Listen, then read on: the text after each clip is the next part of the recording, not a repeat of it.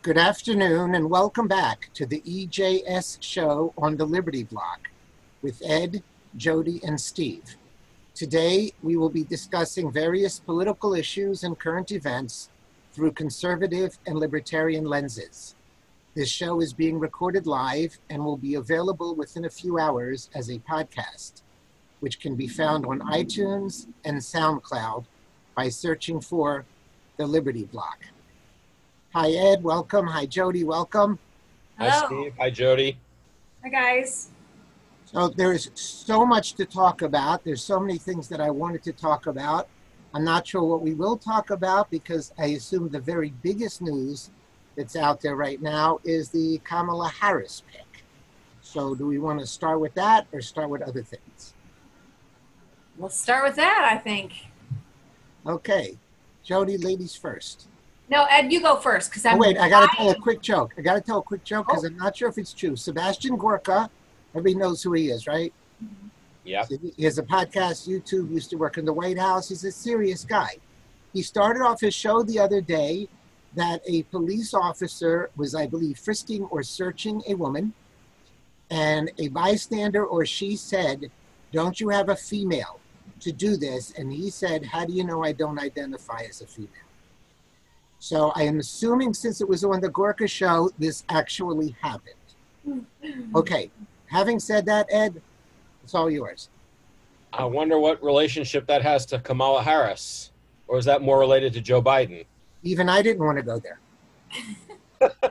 I think Joe Biden can sniff who they are, but I'm, let, me, let me back off, Ed. You get serious. That was classic. Yes. Um, you know, I don't. As far as the the vice presidential pick, in normal years, I don't think it's all that big of a deal. Um, I don't think. I think it's even less of a big deal this year. Uh, I think that both sides are preparing for challenging any election result that they where they lose. I think that's particularly true in the Democrats' case. The case that they're making for mail-in voting and for helicopter dropping of, of ballots all across the country for, for purposes of mail-in voting to me demonstrates an obvious and undeniable intent to en- engage in fraud. So i don't really think that the the identity of the vice presidential presidential candidate is really that important. Um, it's not even clear that they're going to engage in debates.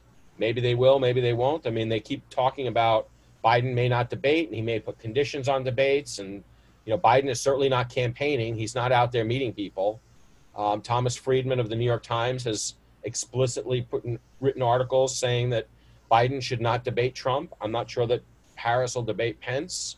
Um, but i think the bottom line is i think that this is a, a fraud election. And um, I don't think that the identity of the vice presidential candidate really makes much of a difference. Um, and, you know, just substantively, she sort of, you know, Harris sort of reminds me a little of Sarah Palin politically. Um, you know, both were attractive females, both came from states that the candidate was going to win and win easily. So they didn't add anything electorally.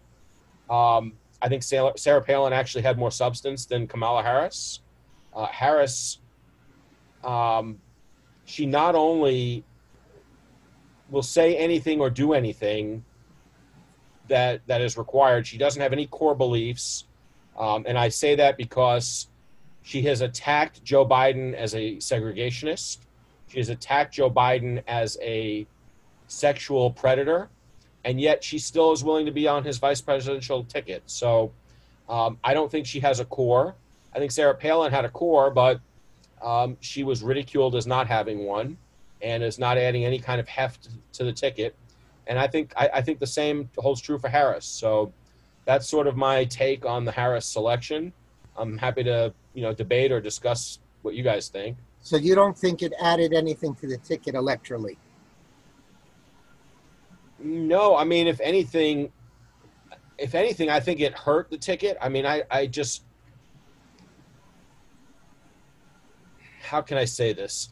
She sort of got this bossy attitude, and I'm not so sure that her putting her on the ticket is going to get any any person to vote for Biden that wasn't already thinking of voting for him. I don't think she brings him any new votes. No. Okay, I mean, obviously, we can say that it's hard to understand any human being who is on the fence between Biden and Trump because they're so far apart. So we're only fighting for that tiny segment. So if she didn't help him, I don't know that she heard him in terms of she's so extreme, more people will fight harder against Biden than before, or that's going to just balance out.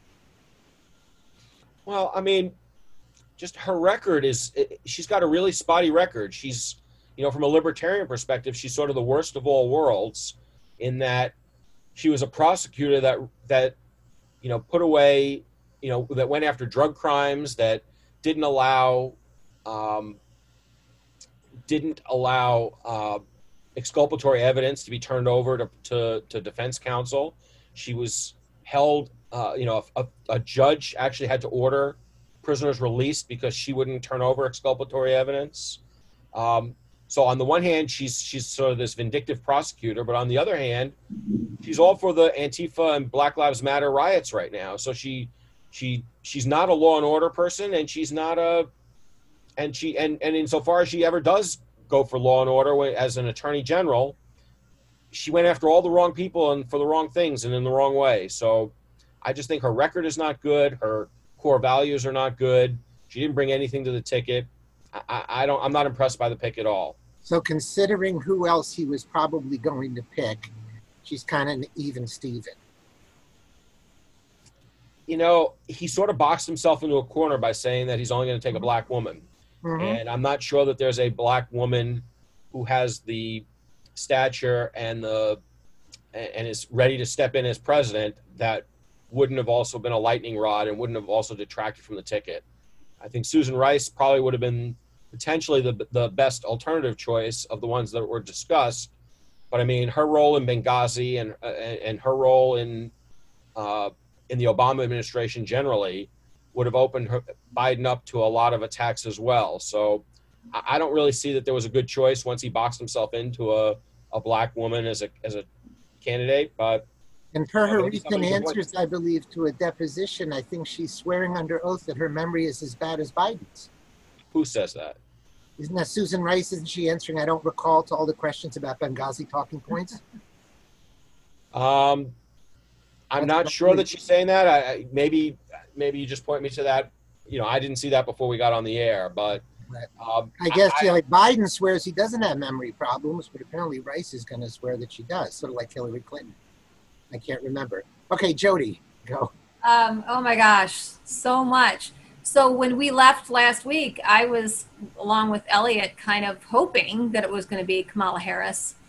I was worried about it being Susan Rice I thought that maybe Susan Rice, I, I feel like maybe the American people, that sliver of people that is really on the up for grabs part, um, would remember her maybe because those are the people who aren't necessarily tied to one party. They, uh, they may have seen her more through the Obama administration. I feel like she would have been an, a much easier sell.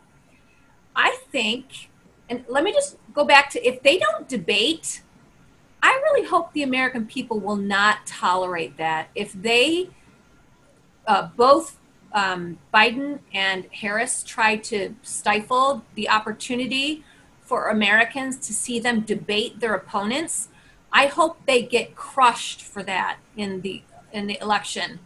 Um, I honestly, I can't imagine the American people tolerating that, especially in today's age where something like a debate and communication should be absolutely easy and without question it should be done. Because as ed you compared her with um, sarah palin.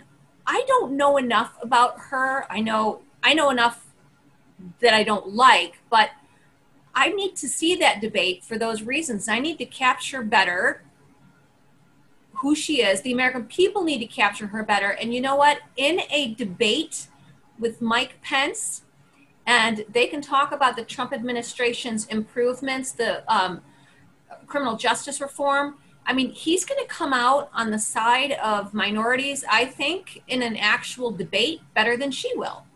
So I think debates are imperative. Um, I think that she probably hurts the ticket rather than helps the ticket. I don't even know that the, I know, uh, okay, the black population that wanted a black person, I don't think she's going to be their biggest. I don't think she's going to be the one that they would have liked the most because of her prosecutorial history, maybe. And so I don't think she's a good choice. And I will disagree or challenge the thought, Ed, of that it's not a big deal. Right? I really feel like the VP candidate for Joe Biden was a huge deal because he's such an unenthusiastic candidate I really think the enthusiasm for him is so, so small that they needed somebody to sort of mobilize and inspire the left, and I don't think she's going to do it. Well, I'm happy about that. That's why McCain took Palin, by the way. All of us, I assume, agree that there's extremely little chance that Biden would serve out a term. Yes. I don't think I agree. I, I don't think that's necessarily the case. I think he, once elected, I don't think that he's going to want to surrender power. I mean, and, and I don't, and the way they're setting it up, I don't think he'll need to surrender power. He'll just be a figurehead, the way he's a figurehead on this campaign. Um, I, I think Jody is right. I think you're right about uh, the enthusiasm factor, and I, I, just wanted to sort of tie that back to something Steve said earlier. Um, I don't think that I don't think that the election is about the small little sliver of voters that haven't made up their minds yet. I think this election is going to be, insofar as it's a fair election and the votes are really honestly cast and honestly counted, it's going to be about enthusiasm and turnout. And Harris did not do well in the Democratic primaries. She did not generate any enthusiasm. She did not generate support. I don't think that even the Democrat base isn't too enthusiastic about her. So, so I don't see how. I, I think that she's not going to electrify the base. I mean, maybe she can come up with a good speech. I don't know. I mean, you know, there's so many negative things about her. I mean, you know, the her, you know, the the the stories about her relationship with uh, Willie Brown and the way that she apparently got into positions of power in the first place. Yeah. Could you word that slightly differently, think, please? Uh, I think I carefully worded that as best I could. Okay, I'm going to disavow any knowledge of what you Steve just wants said. to give in his hashtag Me Too story with that. So No, no, I'm just going to disavow that line about positions of power. Go ahead. Um, you know, I think that that's going to turn a lot of people off, and I think that I, I just think that she's an off-putting person, and I think that if you don't already like her, I don't think she's going to persuade you. She's she's only going to be able to speak to the already converted. I think She think. also has that a little bit of the voice of you know what they call your ex-wife. Mhm. So she doesn't. She has a bit of a grating voice. I'll Yeah. say that much. Now Not the the three grating of you voice, but just sort of. I'm sorry. Go ahead. Go ahead. I was just, just sort of like a, a smug attitude. Besides Which- the attitude, yeah. You know, that's why I really want to see she and Pence debate. I, I, I want to see Biden and Trump debate too. I, I'm really, really, those debates have got to happen. Okay, the pressure to not have debates is really being up. I think Bill Listen, Kristol came out I'm going to be so angry as an American for that to be, again, of all, we, th- this is not, you know, 1801. This, even in the middle of a pandemic, we should be able to. Do you know how many people, and I used to be one of them, really only begin to engage during debates? That's pretty much where they make up their minds. They need to be given the opportunity to see these people in a you know format where you know they're pressured they're they have to answer for this they have to answer for that it's a totally different scenario when you see them on separate commercials and there's no pressure to answer a question debates are so important Okay, you're forcing me to talk about voting, so I'll get back to Ed's thing about why this is going to be a fraudulent election. We also have to keep in mind that voting starts very, very soon. I know Yep. specifically Virginia, September 18th, I believe. We start voting in this country six weeks before elections. And I, I'm not quite sure how that evolved, but that is unbelievable. So a lot of people are going to vote. Unbelievable in an awful way, I think. I'm sorry? I said unbelievable in an awful way, I think. In an awful way. Yes, in an awful way. Um, but I know that Trump was trying to make sure there'd be a debate before early elections, and he already lost that one. The pressure to not have debates is building. And if that hits a fever pitch, remember the only arm of the culture that can stop that from happening is the media. And the media so- won't want debates either. Even though they make a lot of money on it, maybe, What they're is not going to want to debate Trump what's about the argument behind not having a debate? What's the argument? There's Trump a is virus. such a Don't you know? subhuman. I was so No, I have a That- question, Jody. Jody, I am honored that you show so much respect for me as a person that you will come on a show with me and debate me. I am Yeah. honored that Ed feels the same way. Yeah. There's no reason in the world why any human being should lower themselves to debate Donald Trump, who hates humanity, who's killed tens of thousands of people, who's the most evil person in the history of the world since the Chancellor of the Third Reich. I don't think we should respect him by giving him a debate. that is the way, You're disgusting. shaking your head. You know what? How many people believe that? I want to I want to create a new hashtag. Okay, hold on, give me a second. Hashtag um hashtag deny the debate, lose the debate. Something like you cannot you don't get to uh, do a backdoor win on anything when you legitimately refuse to debate. Debate is what we're supposed to be about. So if you're going to refuse to debate, oh, here it is. Hashtag refuse to debate, lose the debate. Or skip the debate, lose the debate. I like that. It's Same Jody thing. hashtag. Refuse to Jody, it's- debate, lose That's debate. what cancel culture is. They don't want to debate, right? I mean, Because they'll lose. Because Cancel- they'll lose. right. Cancel culture is about I'm not going to debate you. I'm just going to silence you and shut you up and pretend like you don't exist and make it so that no one else can see that you exist. So, Exactly. I mean, I think that it, you know, refusing to debate is just an extension of cancel culture that they're that they're running wild with right now. Okay. And if they have less to lose by canceling it than by losing it, I could see them canceling it. And going back to the fraudulent part, Democrats only have to come within a few percent to win. We have to win big. I remember Mark Levin saying this a couple cycles ago. We have to win big. They have to come within two, three percent because two, three percent they can find mailbags full of stuff. And I think, um, I think Ed alluded to it. I assume you agree, Jody. This election will probably not end on election day Oh, I agree. and it could go for weeks and weeks. And the rule is, um, Ed, I know I'm going to usurp your role as our constitutional expert, but my copy of the Constitution says clearly elections and the first count that gives Democrats the victory.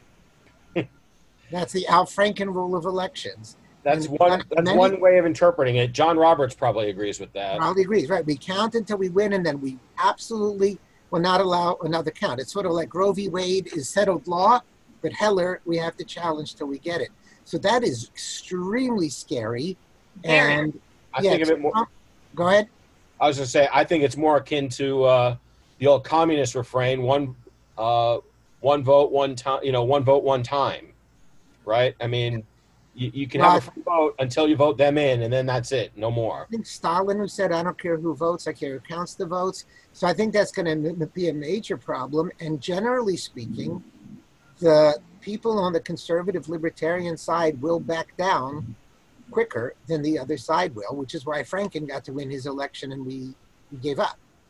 I just want to add another another um, prospect for fraud. In addition to finding mailbags of, of votes for Democrats, um, this whole process of mail-in voting it allows foreign countries, it allows even domestic enemy, dom- domestic people to get their hands on the ballots, print duplicates, apply to the registrar voters for a Republican voter list, and they can get my name, they can get your name, they can get Jody's name, and all they have to do is submit a duplicate ballot with your name and my or my name, and and vote for for either Biden or or the Libertarian candidate or some third party candidate. And if the the registrar of voters gets two ballots for my name, they don't know they don't know which one's the valid one. They don't know which one isn't, and they're just going to toss both of them. Whichever one. Oh, No, they'll toss them both because they don't know which one is the valid one. So,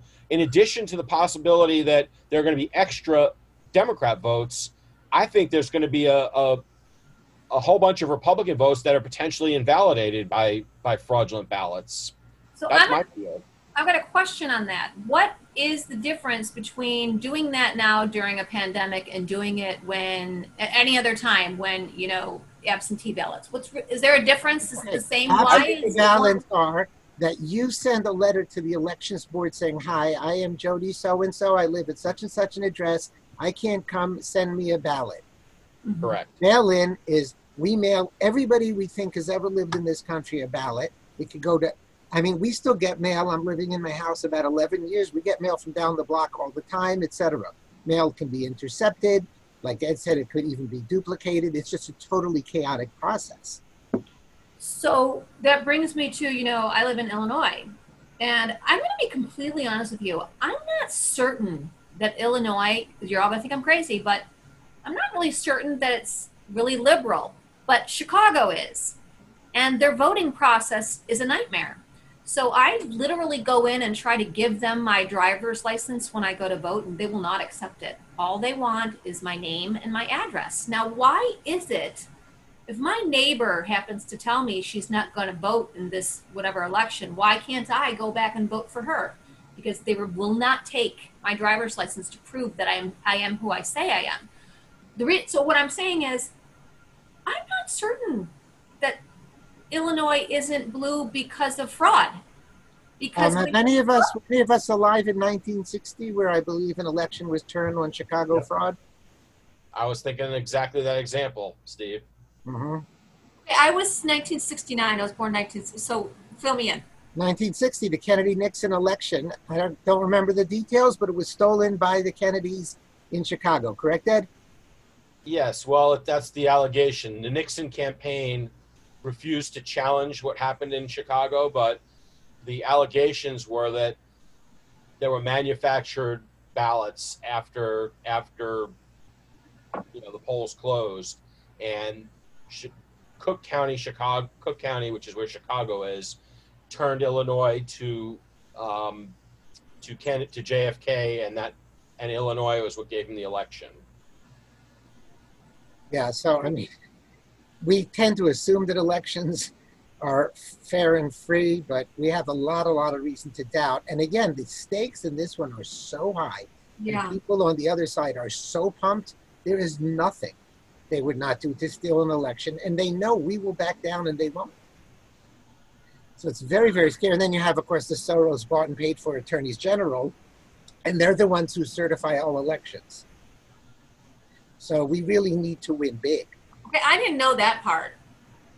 Yeah, that's why he was buying up attorneys general, if for no other reason. So whenever we have these contested elections in states, there is a certain point at which a decision is actually made by the attorney general. I don't he- think it's the Attorney General, actually. I think it's the Secretary of State. Is it? No, maybe you're right. Maybe Secretary of State. You're right. I misspoke. Secretary of State, but he's buying them. So the point is, there is a point at which somebody gets to decide: are these the certified votes or not?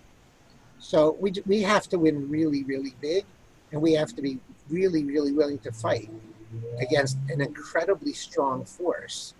So now, speak. Okay, so moving to a slightly different subject, because we'll segue from did Kamala Harris help Biden's prospects, hurt Biden's prospects, or even. Trump's executive orders were a very big story before the Kamala Harris and before a few other very big stories, but it happened within the last several days. Possibly without even going into the details, possibly without saying are they legal slash constitutional or not. What do they say for him politically, Ed? Do they hurt him? Help him? Politically, I think they're an absolute genius masterstroke. Um, from what I've read, I think I think that each one of them has a, a sound legal basis for when they get challenged. We may not like that basis, but the reality is lots of statutes that Congress passes and the president has signed in the past wind up giving a lot of discretion to the president, uh, discretion that I don't believe is appropriate, but nonetheless exists. Um, but so I think that the legal status of the orders is, if not firm, I, I think that there's at least a colorable argument to support them. Um, but as a political matter, I think that they're brilliant. Uh, Trump even tweeted out that uh, Schumer and Pelosi have decided all of a sudden that they want to try and negotiate with him on a, on a package at this point. Um, I think that that's an indication that they know that they've been outmaneuvered and outfoxed. Um, I think that the the best part of the of the orders is that he's able to provide relief to the American people without providing a penny to the states and localities that are demanding federal bailout money. Um, and I think that was the big stick. That was really the big sticking point for the Democrats to agree to any kind of compromise bill. And if I were Trump, I wouldn't bail these people out at all. I wouldn't bail out the states or the localities. They have knowingly shut down the economy. They have tried. They have not only knowingly harmed their own people in their own cities and states, but they have they have intentionally tried to blame Trump and make this about Trump. And I don't think Trump should try and help him. I think you should You, let you him. think let this is as close to checkmate as he can get? If he's willing to press the advantage, yes, I think so. I think this How was brilliant. play out, Ed? Like, how do you see that playing out? So, if his executive order gets challenged, is this where you see that he wins, or politically, from the political perspective? So, okay, there's the legal. There's whether or not he wins the legal battle of these, and then there's the political battle. Here's the political battle. uh, Okay, the the big thing that, that that Schumer and Pelosi wanted was that they first of all they wanted a six hundred dollar extension on the on the unemployment benefits. Trump and the Republicans wanted originally said two hundred, and then they were willing to come up to four hundred. Um, but the real sticking point was that the Democrats want their states and cities bailed out. No. You know, these same cities and states that are allowing looters and rioters to burn them to the ground, the same governors and mayors that have shut down their economies and choked off their own income tax base, their own sales tax base, their own gas tax base. They've cut off all their own revenues and and even before coronavirus, they have mismanaged their economies. They have overspent and undersaved and underfunded pensions, which if you're you're in Illinois, so you know that's a big deal in Illinois. No. It's a big deal in New Jersey, where I am. There's a big deal, a big deal in California and a lot of other states. And that was the price. The, the price that the Democrats set was we want federal bailout money for these states and these cities. And the Republicans said, no, we're not bailing you guys out. You made choices, deal with them. And these executive orders allow the Republicans and allow Trump to say, well, we gave the voters what we wanted to give them, and we didn't have to give the Democrats anything. And if a court comes in and tries to strike that down, Trump gets to say, I did everything I could. Right. You know, we've got this run, this out of control judiciary and these out of control Democrats, and you can't, you got to stop voting for them. If you want, if you want relief, you know, I'm willing to give it to you. And and oh, by the way, if you vote for Biden, you know, you may have to pay back some of this money. You know, like the payroll tax holiday that he that he implemented. You know, he he's hoping, I'm sure, that Republicans win the Senate, uh, win the House, and hold the Senate, and that he's reelected, and that come January when the new Congress comes in and gets sworn in, they'll make that a permanent thing. And I think that he can say during the campaign, "Hey, if you want that to be permanent, you better vote Republican. And if you if you let Democrats win, or if you or if these judges bar me from doing what I have statutory authority to do, understand these judges are taking money out of your pocket. The Democrats are the ones who are asking them to do it and, and are suing. I, I think that it's it's a win no matter what for Trump, even if if the courts strike it down. All right, I believe you. I like it. Well, You know, listen, and if they, I would love the payroll tax holiday to continue, but then they have to stop the spending because, you know, That's true. spending issue. I wanted to um bring in. This is just for fun. I don't know if you guys knew this, but um, okay, since 1994, there have been a thousand executive orders. Let's see. Um, Obama did 276. George Bush 291, Clinton 254, so far Trump 179. And did you know William Henry Harrison is the only president not to issue an executive order? Well, he was only he was- president for about forty was days. President, for- yeah. Oh, and then FDR signed the most at 3,721. Well, he was president for about 40 years. Yeah, right. Long time. Harrison. By the way, you know, Elliot and I were talking before, and he mentioned one of the things I've been saying for months, if not years. Why do we still finance legislatures? What do you mean by finance legislatures? Um, last I looked, except for New Hampshire, where they don't get paid, we're paying hundreds of billions of dollars for state legislatures and the, the uh, federal, the national legislature, and they don't do anything anymore. And we just God, keep I was paying. thinking If that. we're being run by executive order nationally and in so many of these states, five months into this so-called crisis emergency, why do we still bother? All they do is they name post offices and they pat e- they, they uh, scratch each other's backs and give out money to people that no one really has, but they don't make any rules anymore. It's either the executive or the bureaucrats. Why don't know we what, I, I have to disagree with you on that. I have to disagree with you, Steve. Especially if you look at the Democrats. The Democrats they get to work. They get control and they pass laws and they they implement them. I mean, you know, they rammed Obamacare through in two years during Obama's first two years, and we can't get it repealed. That thing's still on the books. They pass laws. They do things. It's really the Republicans that are the do nothing people. They talk a big game, but they don't get things done. Listen, the only thing I want any of them getting done is shrinking the size and cost of government. So unless that's what they're doing, I wish they wouldn't do anything. See, okay, Ed, you make a very good point. Even I still agree with Jody, but you make a good point. It's true. Republicans do absolutely nothing. Democrats, when they control everything, you're right. They work hard to uh, take more power. But um, if we get back to the crisis and the emergency, so New Hampshire, which I know the two of you probably know how I feel about New Hampshire. I'm a big backer of New Hampshire, the Free State Project, etc. Can you still hear me? Yeah. Yes. Okay, I lost power somewhere. The Free State Project, which was designed to select New Hampshire as a state that's both free and relatively easy to keep free because it's a small population, small geographically, um, kind of a teeter tottering legislature with a very strongly libertarian governor. And Sununu in New Hampshire has been fantastic on gun laws. He's vetoed tens of gun laws, including very recently. But as far as the COVID issue, he's going as crazy as almost any other governor. And just yesterday, he announced a mandatory mask rule. And the people in New Hampshire, who some are, some of which are still live free and die types, are really, really unhappy. There is someone running in a primary against him. I don't know that she has much of a prayer. If he wins the primary, then obviously all the Republicans that are going to have to fight for him because the alternative is doomed. But even the Republican governors, I think Texas has also put in a whole bunch of executive orders lately. Now, I don't really understand why there are any executive orders five months into a crisis when there's no reason at all for legislatures not to be meeting and making decisions.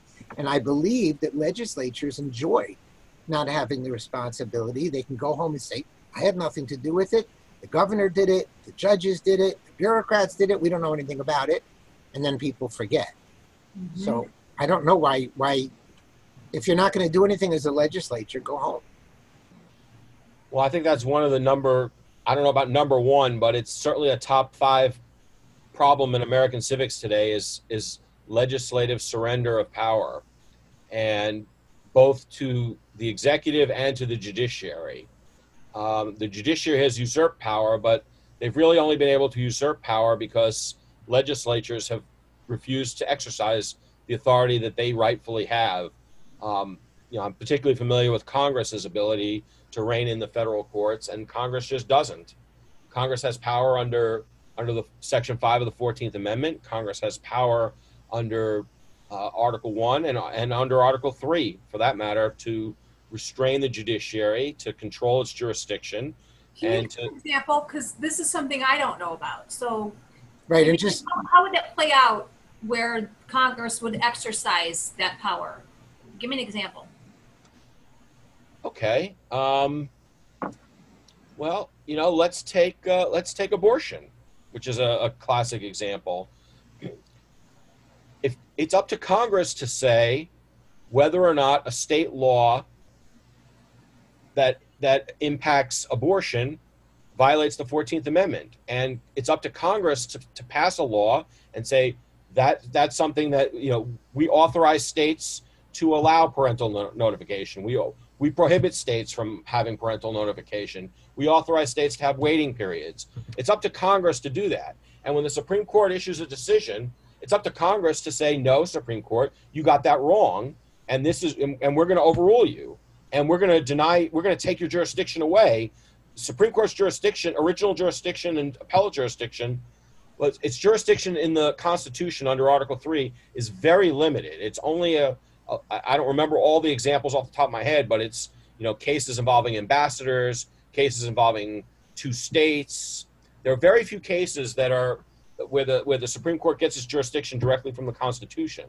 Most of it is through congressional statute, and Congress can say you can't you don't have a you don't have jurisdiction to hear this appeal and you know they've talked about it you know the republicans have brought a lot of case, a lot of uh, bills to the floor of congress where they try and cut off jurisdiction for the court to hear flag burning cases now i think that would be a terrible idea and i, I don't support that um, but that's an example of congress actually trying to exercise its authority to rein in the courts and say no we're not going to let you issue decisions that that are not that that we don't agree with. It's up to the to the legislature to decide whether something violates the 14th Amendment. In, my opinion, that's what that. If you look at Section Five of the 14th Amendment, it says Congress, not the courts, Congress shall have the power to enforce this article by legislation.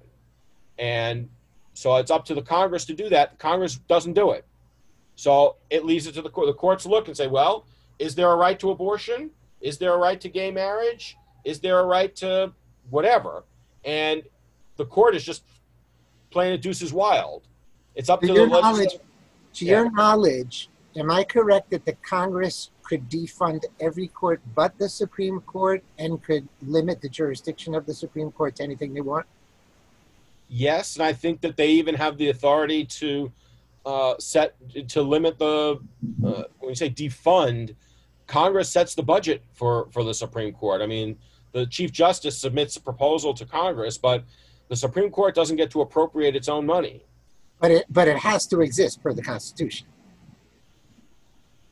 Yes, but ultimately Congress has power of the purse. Congress can, you know, Congress can. Well, I guess they once once a salary is is granted. I think that the Article Three says that the compensation of the judges can't be reduced during their term mm-hmm. in office, so they couldn't defund salaries paid to the judges, but uh, other than that, they can defund just, just about everything else. I believe when, you know, going back to civics, I don't think 1% of the population realizes that Congress has jurisdiction over almost anything the courts do.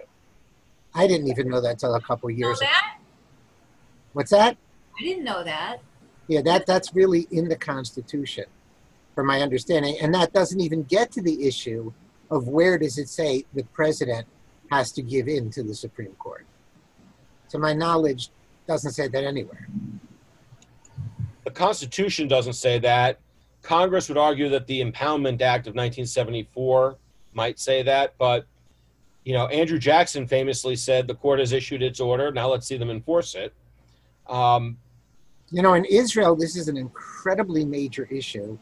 Um, not to give a lecture on Israeli politics, Israel has no constitution. They have a parliament. Um, they have a Supreme Court. And I think 20, 30 years ago, maybe a little more, a little less, the Chief Justice of that Supreme Court is the word arrogated to himself? Power? Is that the right word? if it's where if it's where you're, I think you're going. Yes, I think that's okay. Yes, so he arrogated to the Supreme Court power over everything. He famously said in Hebrew, "Everything is justiciable." There is not one thing that happens in that country that you can't take to court, and they don't have a law of standing there.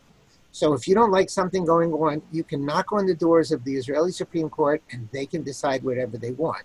And in the last government, they've been trying to submit and pass an override bill, but they can't get enough votes to even do that. And it's a very, very heavy topic going on.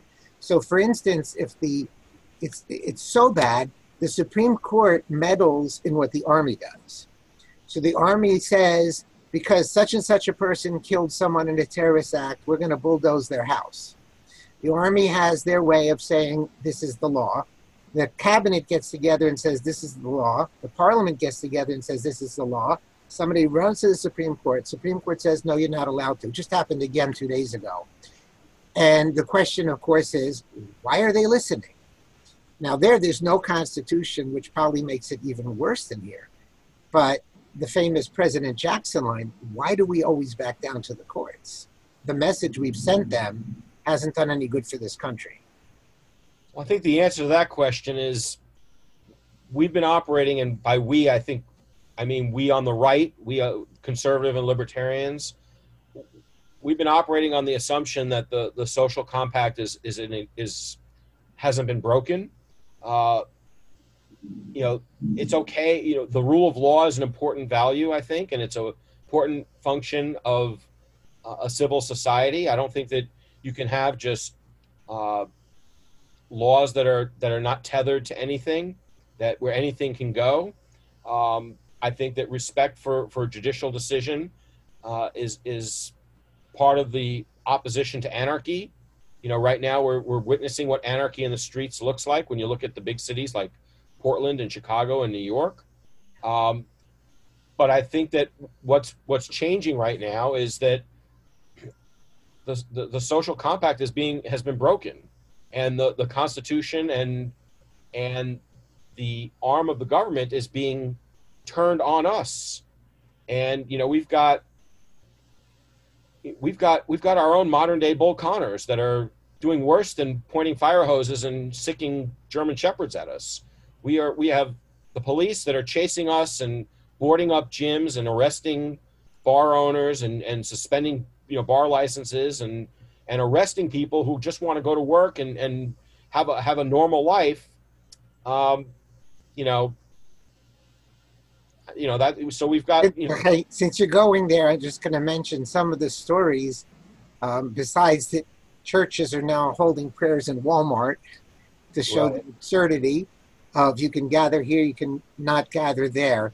There, besides yanking licenses now from bars and restaurants, um, you've probably heard that in California, the governor has said we're going to shut off the water. That was the mayor of Los Angeles. right? Los Angeles, correct? You're, you're on today, Ed. And um, Missouri, I believe, just passed a rule. I don't know if it's a rule or law, but for government employees, they want them wearing masks on Zoom conferences that aren't in person because it shows a good look that the people should just comply. Insane. It's insane. So, you know, I titled this little section here, if we had enough yet, at what point is something really, really going to explode? Really unbelievable. How quickly people are willing to submit is really Right. Now, Jody, scary. About 20 minutes ago, I was going to say that to you because you went there and you said, I don't think the American people will tolerate dot, dot, dot. And I wanted to say to you, would that be the same tolerating. American people tolerating what we're tolerating? Yeah, yeah. And that is really, really scary. Um, you know, again, I used to be a law and order conservative, and I was probably a 99.9% backer of Reagan. And when TSA came about, I was pretty much in favor of it. But I've morphed very, very far over the years because I think it's turned us all into sheep. Mm-hmm. And I'm not sure what we wouldn't tolerate. And as much as the memes about getting into cattle cars, they're very, very harsh. But if they were sold to us as a health measure, I'm not sure why we wouldn't go. And I've, I've put up a whole bunch of stories recently about different states calling racism a health crisis and using that for the same power over us as they're using COVID. And I just threw on the list today an article, a UN economist who said what I've been saying for a while the climate crisis is at least as important. We've seen how much governments can do to stifle the public. Why aren't we using the same means for climate? And once everybody jumps on that, that bandwagon, the uh, what's the name of that thing? Project 21? What is that thing called? For the UN? Agenda 21? Agenda 21. Yeah, once everybody jumps on that wagon that we have this power and we've shown that we can exercise it, doesn't matter what the crisis is, we can just invoke anything as a crisis. And what are we going to do about it? Well, that's the sixty-four thousand dollar question, depending on how inflation applies to sixty-four thousand dollars. I mean, you know, I, I- I'm surprised that we haven't had more an explosion yet. Um, you know, I, I I fear that that this election is really the explosion in waiting because it's sort of a perfect storm. No matter who somebody is going to win, and both sides are are now setting it up so that if they lose, they can claim that it was fraud. And you know, a stolen election is something that can lead to a civil war and can lead, to to serious violence. I mean, we're seeing serious violence in our cities right now, but you know, I don't know. I mean, I I- wish I knew the answer of when people are going to say enough is enough. You know, I know you keep saying you you've used that phrase a couple times today, Steve. I think it's time for some civil disobedience. I think it's time to start saying no, and and it, it's time for us to start looking inside our souls and deciding how much of this we're going to take before we fight back. You know, more and more mainstream writers are using words like civil war and secession, even if just writing why we don't want one. But somebody made the very obvious observation that we're geographically mixed, unlike the first time around. And I think if we were geographically separated, like in the 1850s and 60s, I think we'd already have a civil war or some type of revolution. Here, we're, we're actually neighbor against neighbor. And even in New York City, there are pockets of extreme conservatives who are about ready to blow. And I don't know where that's going to end up. Jody, you want to say something? No, I was. So, if you look at uh, where the Democrats tend to be and where the conservatives, libertarians tend to be, the Democrats tend to be in the big cities. And I think what we're seeing right now is twofold as far as like the geographics and the demographics of who's where. I'm just saying in the next five to 10 years, no matter what happens in this election cycle, that's going to shift because I think people in those inner city areas look, these are run by Democrats for decades, promising to solve the pro- problems of poverty, promising to solve the problems of violence and drugs. All of these things, just give us more money and more power, and you get to have this beautiful world with, without this stuff. And they're a mess. They're more violent. They have by far not solved the problem of poverty. Don't get me started on the education system. But what I think is going to happen, the original, you know, voting with your feet, people are just going to start leaving the inner cities. And please God, when they do, they don't take their liberal votes with them thinking, oh, I'm just going to vote for different Democrats and it's going to be good next time. Hopefully that's not the case. Jody, I think you're going back to uh, hope, and hope is not good. If you follow the uh, walk away movement, which I follow, and look, it's just the beginning, right? But there's a lot of people um, who are in those environments, minorities, uh, you know, blacks, gays, they're all waking up. They're starting to see, whoa, whoa, whoa, I was sold a bag of goods, like I did 10 years ago. So I, I think that it's just going to take time and maybe this civil war is going to play out in that more in that way um, i hope but you're I don't. It's what's happening in New York. You know, New York City is just emptying out. It's apparently Manhattan is akin to a ghost town in many places, except for homeless on the street under the scaffolds. And a lot of the liberal New Yorkers are moving out to the Hamptons permanently. They're moving to other suburban places like Connecticut. But I believe 90 some percent of them will carry their votes with them.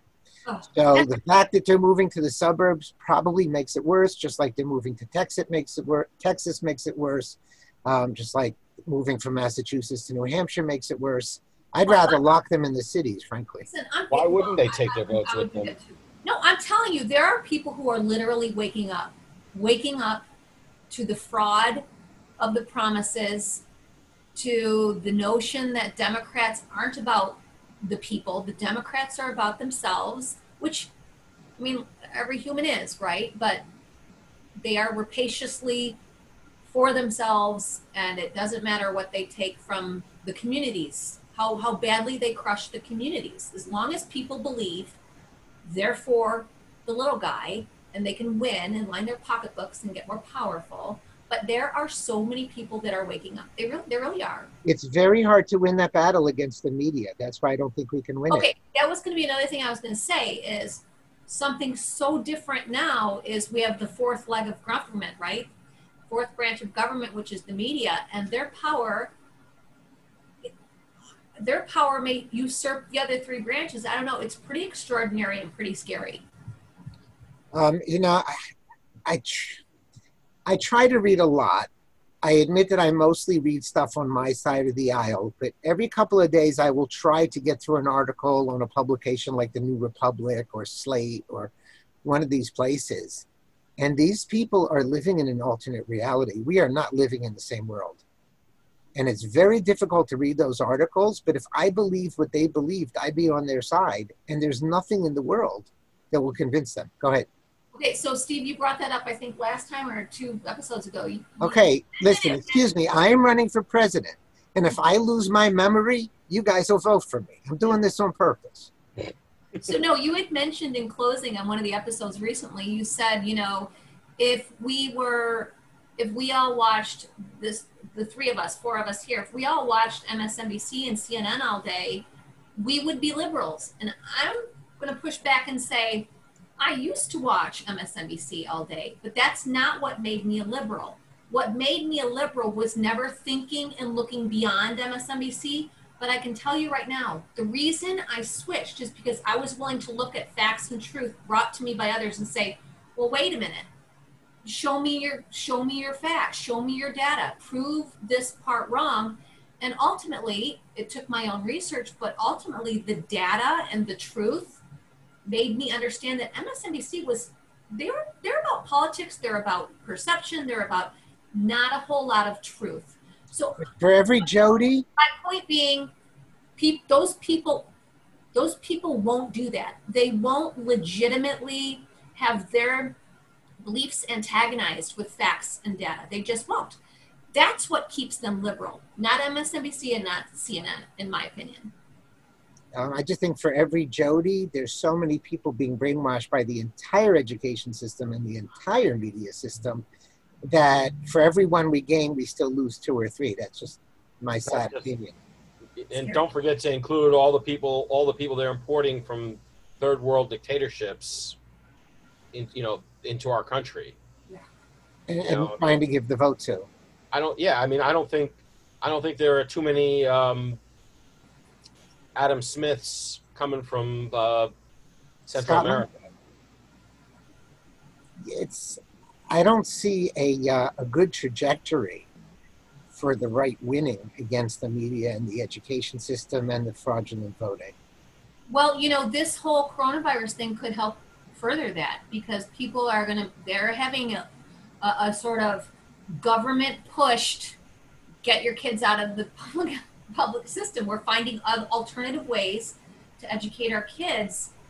And it's going to take a while for Democrats to sort of catch up and say, whoa, whoa, whoa, wait a minute. We didn't really mean that you still have to be indoctrinated in our systems. What do you mean you're going to flout that?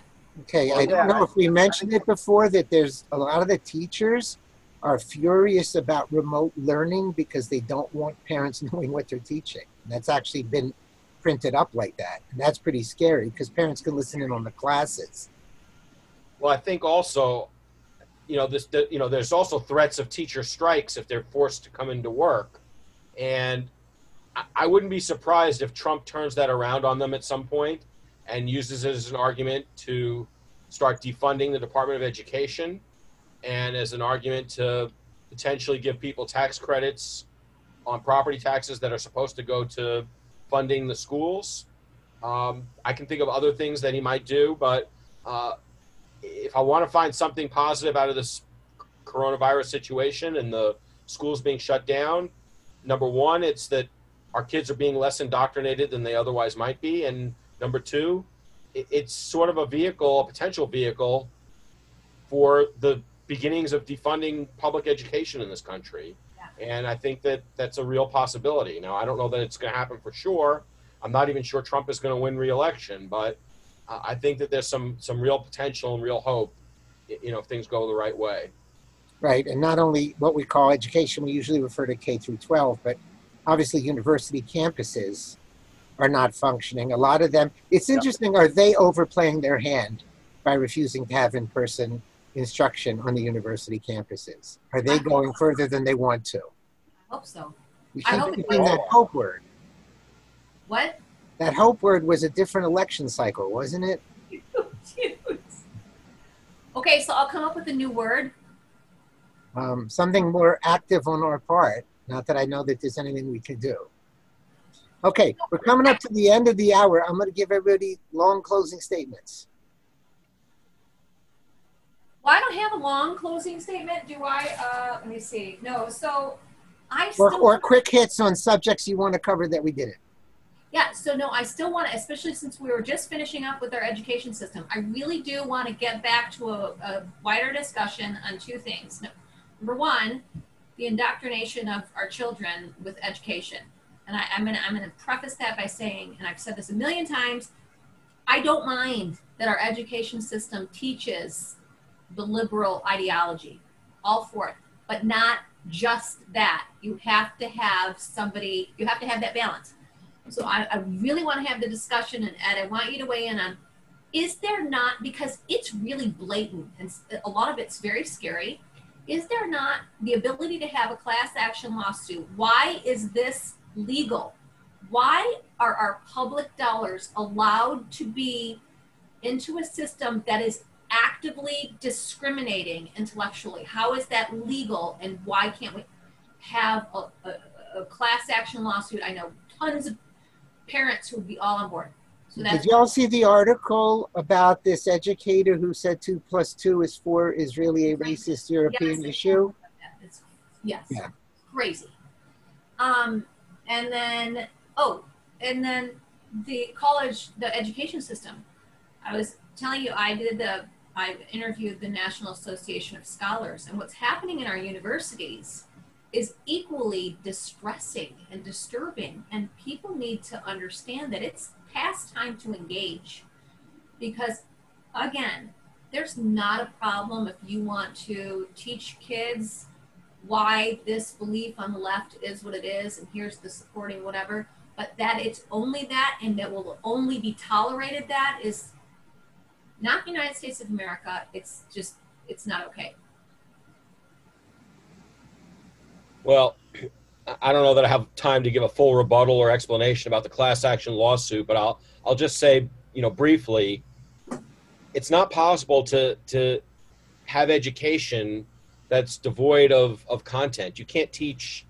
I mean, there, you know, every every decision as to what goes into the curriculum or not into the curriculum, it, it has to be done by a human consciousness exercising volitional choice. So to say that there's discrimination is to say that a human being is making choices. Um, I, I agree with you on the underlying issue that that they're shutting out particular voices, um, but I, I mean I think that's sort of endemic to to any kind of educational system. I mean that's just you know I, I'm not saying that I'm for discrimination. I've got that in quotation, you know, air quotes, but um, the problem is that the, the problem is that the, they're they're indoctrinating the wrong ideas, and there's just no way around. There's no way around that. I don't think. I think that you have we have to be willing to say, you know, we have to be willing. You know, this kind of gets back to what I said in our first and second episodes about, you know, libertarians being sort of agnostic and moral and amoral about government, and the schools are government, right? They're public schools, whereas I don't see how you can be amoral about it. I mean, it's there's there are moral choices that are involved in every decision as to whether you teach, you know, Columbus or the 1619 project, right? I mean, I suppose you could teach both, but then there's a limit on how much time that that, that you can have in the semester or in the school year, right? I mean, cho- making choices as to what's going to be included and not included is just it's unavoidable. So. Um, I think the the solution is to have as few of those choices made by the government as possible. Um, but um, if that's the a little longer- answer i'm all for it but that's i mean if it's basically okay well no you you got to just teach civics you can't be teaching climate change things that you know you can't be teaching things that have a particular political bent. How can you I'm gonna stick in, I'm gonna I- stick in one opinion here, Ed, because I think I have one good argument against you today, because I've lost all the other ones. Okay. Um, you don't have to teach math as politics. You don't have to teach English grammar as politics. You don't have to teach geography as politics. You don't have to teach every single subject as politics. Many, many years ago, when I went to social work school, I guess I had to take like 30 classes over a couple of years. And they would say, What classes are you taking? Well, I could give you a list of all the classes, but all but three were on racism. And it didn't matter what we were talking about. Oh. And Oh, I was coming from a sequestered world, and I was shocked. No matter what the subject of the class was, no matter what the syllabus said, every single class was on racism. So if we got rid of that part, we get somewhere. And then you're right, history has to be colored one way or the other.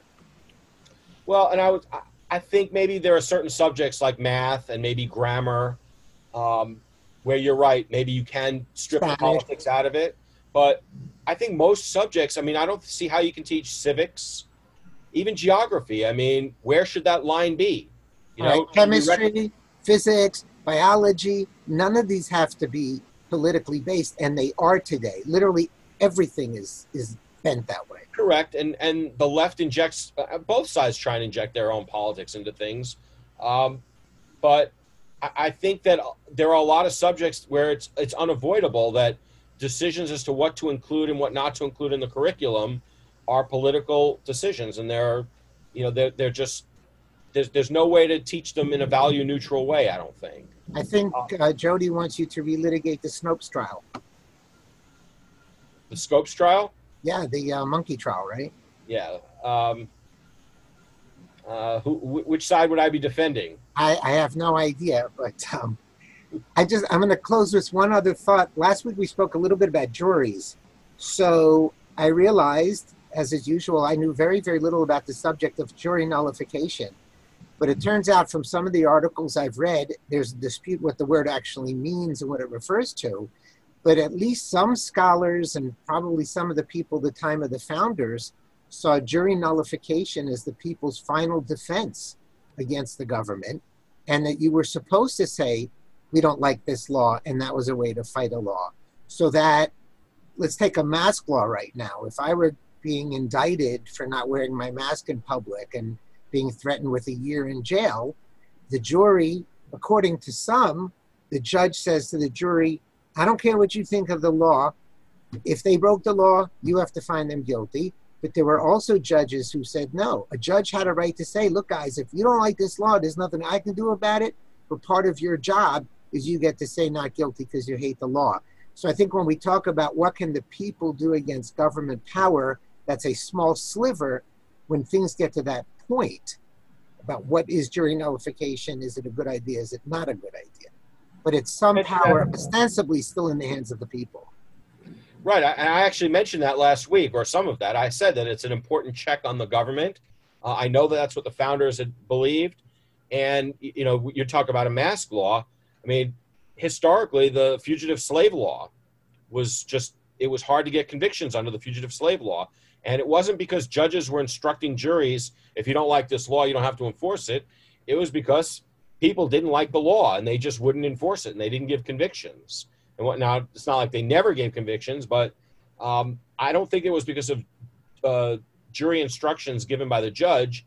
I think it was just we had a, an educated populace that understood what the law was and was able to make moral judgments about the law, and they just wouldn't come back with convictions. I'm not a lawyer, but from the little bit I've read, apparently in different jurisdictions, there's a different oath that jurors take of whether they have to follow the law or not. Um, we've talked about before the private market fixing things versus government. So I saw an ironic story about the mask problem.